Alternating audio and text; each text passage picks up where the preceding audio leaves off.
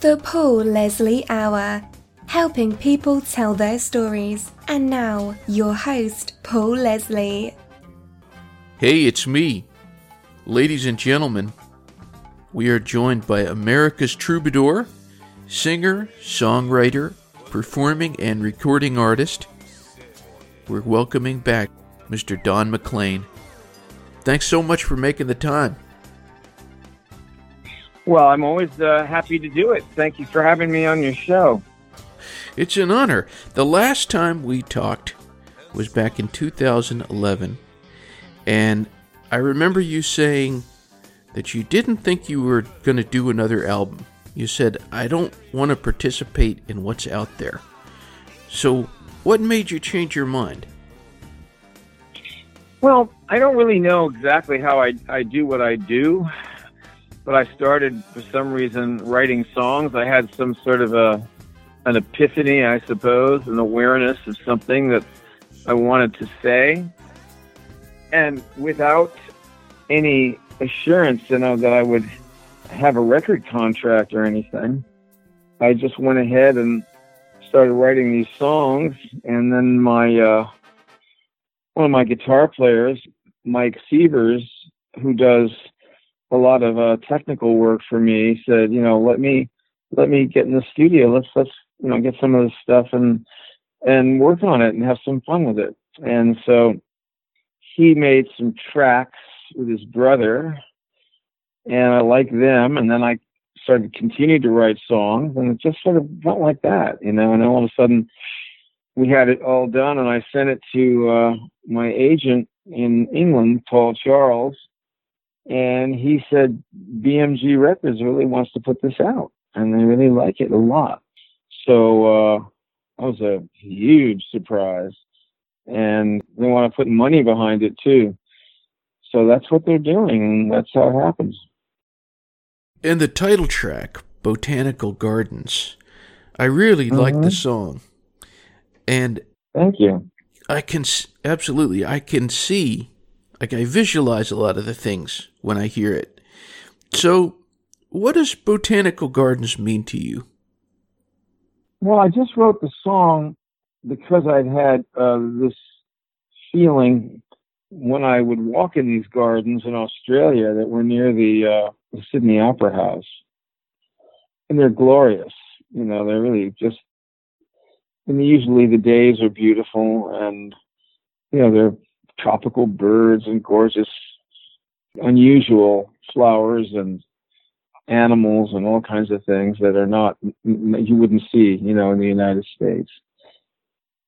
And I just loved it. I'm basically a nature boy anyway. I've always lived in the woods. So to be on tour in Australia and have this wonderful city of Sydney and then connected to this magnificent area was to me, the way civilization ought to be. It was the way civilization should be. So, and I would see beautiful women and all this other stuff along with it. And I began to just think about the magic of some place like this and some kind of romantic fantasy kind of happening. And so, but once I wrote it and put it down, I thought, it's really sort of heaven. I've gone to heaven, and do I want to go back to the world when the gates close? It's like almost a death experience in a sense, going to heaven or a Shangri-La or something, so. And I don't really, I just do things that come to me. I don't really have a whole lot of filters in the way because I never really worked for anybody. I wasn't brought up in and have not been brought up in the workforce, where there are so many red lights and caution lights and taboos and, all the rest of it. My mind is free of that. I just think what I want to think. A lot of your albums seem to have a theme going through them. And this album, Botanical Gardens, that's going to be coming out, what would you say the theme is that runs through the songs? The fragility and the fragility of romance and love and the beauty of life and just trying to get hold of an essence of something, you know. We don't really have the right frame of mind until we lose something. Then we do. And life is so precious, and I see it. I feel it. That's why everything I do now at this point in my life is a joy for me. I don't care what happens. You know, I'm healthy. I have money in the bank. I've got a good reputation. I got songs people like. What's to complain about? You know what I mean? And I see people moaning about all this stuff, and it's just their minds are not right. They don't understand that if they were in jail, you know, for years, how valuable would going out to dinner be? You know, or being free to go where you wanted.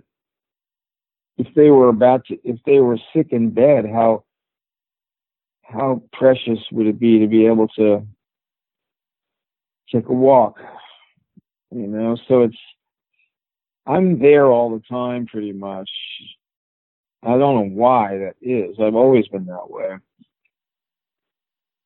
I don't know how to say it any other way. You have a lot of gratitude. Gratitude? Yeah. Well, I certainly don't think I'm anything much. So I don't go around thinking I deserve anything. But I do like to work hard. And I do like to put forward ideas in songs and on stage that I've thought about, you know, rather than just do the same show every night or write a song with a bunch of stupid lyrics. And there's so much of that now. I mean, there's so many of these lyrics for some of these songs. It's just blather. I mean, I don't know what the English language is taking such a shot these days with people and the way they use words and their vocabulary and their sentence structure and their everything. I mean, it's something else, I tell you. Well, on the other side, something that occurs to me is that your music has appealed to people not only of all ages, but throughout the ages. For example, Fred Astaire recorded one of your songs, Wonderful Baby. But then there's also, if you go through the years, each era, somebody interpreted one of your songs. Madonna, American Pie. Most recently, the pop star Ellie Goulding covering Vincent. Mm-hmm. Why do you think your songs have resonated with so many ages? Because I don't want to say why. I mean, I think that every artist that writes a song tries to do the very best they can. And some people have a little more talent than other people for doing the best. And it's a gift, really. And I don't say that. I've been given a gift. And sometimes when I do it properly, I produce something that is valuable to people. And I've been given many gifts. I have good health. I've all these years and all this travel and all this work, and you know, I just roll along. I was the right person with the right voice and the right looks at the right time in the early 1970s. to break through and to have a career. So a lot of things were given to me, and hence the gratitude, I suppose, that you think I have, which I do. I had a professor in college. His name was Douglas Young. And every single year, I didn't know this at the time, but he would wear a Vincent Van Gogh Starry Night tie. And when he was talking about Van Gogh, he would play the song, your version, the original version, oh, wow, of Vincent. Mm. Mm. And he told me, after I got the chance to interview the first time, first of all, he was proud that I got to do that. But he said, all the years, many, many years of doing that, year after year, he does it every year, he has never had a student ever make a sound when that song was being played. Wow. That's something. It is. That's funny. I'll tell you a funny little story to go with that. That I was more or less an unknown. I had just put out the Tapestry album, and I was writing new songs, and I was playing had a job to sing for a bunch of kids at a school in the evening, and I had just written a song. And, you know, as I say, I wasn't that well known at all, and the kids weren't paying much attention. I sang that song, and everybody stopped doing everything, and were quiet. So, just to let you know, the first time I ever played this song for a very disinterested audience, there wasn't a sound in the place. Well, I don't know how you have to be fearless if you want to get anywhere in life. You just have to take chances. And it seems that so much of the world is looking towards socialism or communism or, I don't know, unionism or any kind of ism, you know, that sort of answer everybody's problems. And you have to answer your own problems. You have to protect yourself and trust yourself and make your own moves and go your own way. And that's the only way you get to some place that's unique. Because otherwise, if you follow everybody, you're going to end up where they all are. I mean, when I started out, I knew what I was doing. I knew what I wanted to do. And I didn't, after I got out of college, I was never really close to too many people. But after a few years, I didn't have a single friend from those days that, you know, I even spoke. There was no communication because they were married and they had kids and they were in a job and they were, you know, doing what they do. And I was out rambling around. They thought I was a wastrel.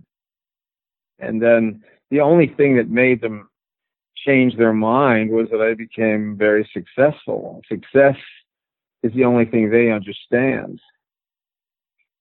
But I was successful before I made any money, as far as I was concerned, because I was very happy doing what I was doing. I was meeting very interesting people who were artistic and who were intelligent and political and just, you don't want to be earthbound.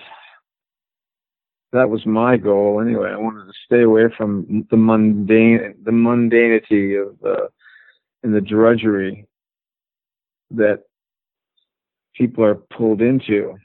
And, you know, but there are people who like that. There are people who like it, and there are artists who like it, who actually are poets and singers or whatever they are on the side. There have been some very good poets who've been insurance brokers, you know, or look at Tom Lehrer. He's a mathematician. So he likes the life of the PhD tenured professor, and he's also a very funny songwriter. You've crossed paths with a lot of very legendary people. There's the experience you had performing with Garth Brooks at the famed Central Park concert. And in your book, American Troubadour, there's tales about you crossing paths with Bob Dylan. That's just a couple of them, people that you've crossed paths with. Who have you met that you were the most in awe of? Two people, Josh White and Pete Seeger. And they were exactly what I thought they would be. And Seeger was very kind to me. And he was a beautiful person. There were things I didn't like about his politics and about some of the things he was up to, but I loved him a lot, and I learned a lot from him too. And I didn't know Josh White that well, but I worked with him, and he was a genius, a musical genius, without a doubt. And there's a lot I could give you. And also a great civil rights leader decades before Martin Luther King. So he's one of my heroes. And I don't really use that word very much, but I think Josh White would always be one of my heroes, if not my only hero. And I really think he came through so much adversity and came from so far away with so many disabilities, being poor, being black, being uneducated, and so on and so forth. And he ends up being a sophisticate, who had Hemingway and Lillian Hellman and all the intellectuals at his feet, at the New York Society, not to mention the Roosevelts. So this is a very important American, in my opinion. On the flip side, what is it like when you meet someone who is in awe of you? Well, I never take advantage of anybody who has blinders on about me. I always treat them kindly, and I always am appreciative of the fact that they have found something that I did important to them. But I never throw my weight around or think that I am somebody, because I'm not. Nobody's anybody. We're just a bunch of little creatures out on a planet, in the middle of space somewhere. You got to be nice to each other. Well, what has been the biggest compliment you've ever received? Well, one of them was when Brian Wilson said, I have a voice that could cut through steel. Wow. That is a compliment. Do you think that there are any misconceptions that people have about Don McLean? Well, people have misconceptions about everything. I don't think there's any entity on the earth that is fully understood. It's all about image, but I am very much like this spiritually, like the person that you would think wrote the songs that you hear and sing, and the person that sings the way that I do. I love beautiful things. I love beauty. And it's hard for me being in the world these days because everything is so technical, and technology is not. I like things that are handmade, and I like poetry, and I like language. I don't like numbers that much. And it's just getting started. Poetry is under siege, and not just poems. I don't mean that way. I mean, the idea of romance, beautiful things, there's poetry everywhere. I don't think, a lot of times I think, we'll muse about this. I don't think that the people today, I don't care who it is, could ever come up with a name like Colorado or a name like the Rocky Mountains or a name like, Los Angeles. These are Spanish, of course, but there's so many beautiful names for so many of our cities and our states. Arizona, gorgeous, It'd be probably Unit 6 or Unit 4B. I think of the difference. All right, if you were to have one of these technocrats call it Unit something rather than Arizona. That's the power of a word. And to me, when you have somebody that's in a corporation and they're in every corporation called the human resources, what is that? I would never want to be a human resource. What am I? Copper, tin, wood, something like that. We have enough human resources stacked up in the over in the warehouse. It's like 1984. I don't want any part of that stuff. And a lot of times, I'll talk with people that I have some dealings with in a corporation, and some man or woman, will take issue with my tone of voice or something that I'm saying. I say, listen, pal, I don't work for you. Don't forget it. Okay, I don't work for anybody, but they do that stuff in corporations. Somebody's a little bit off. They get told on. It's like grammar school. What has being an artist taught you about the world?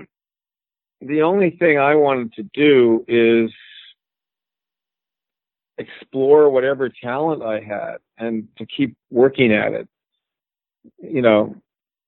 singing, try to sing better, try to play better, try to, work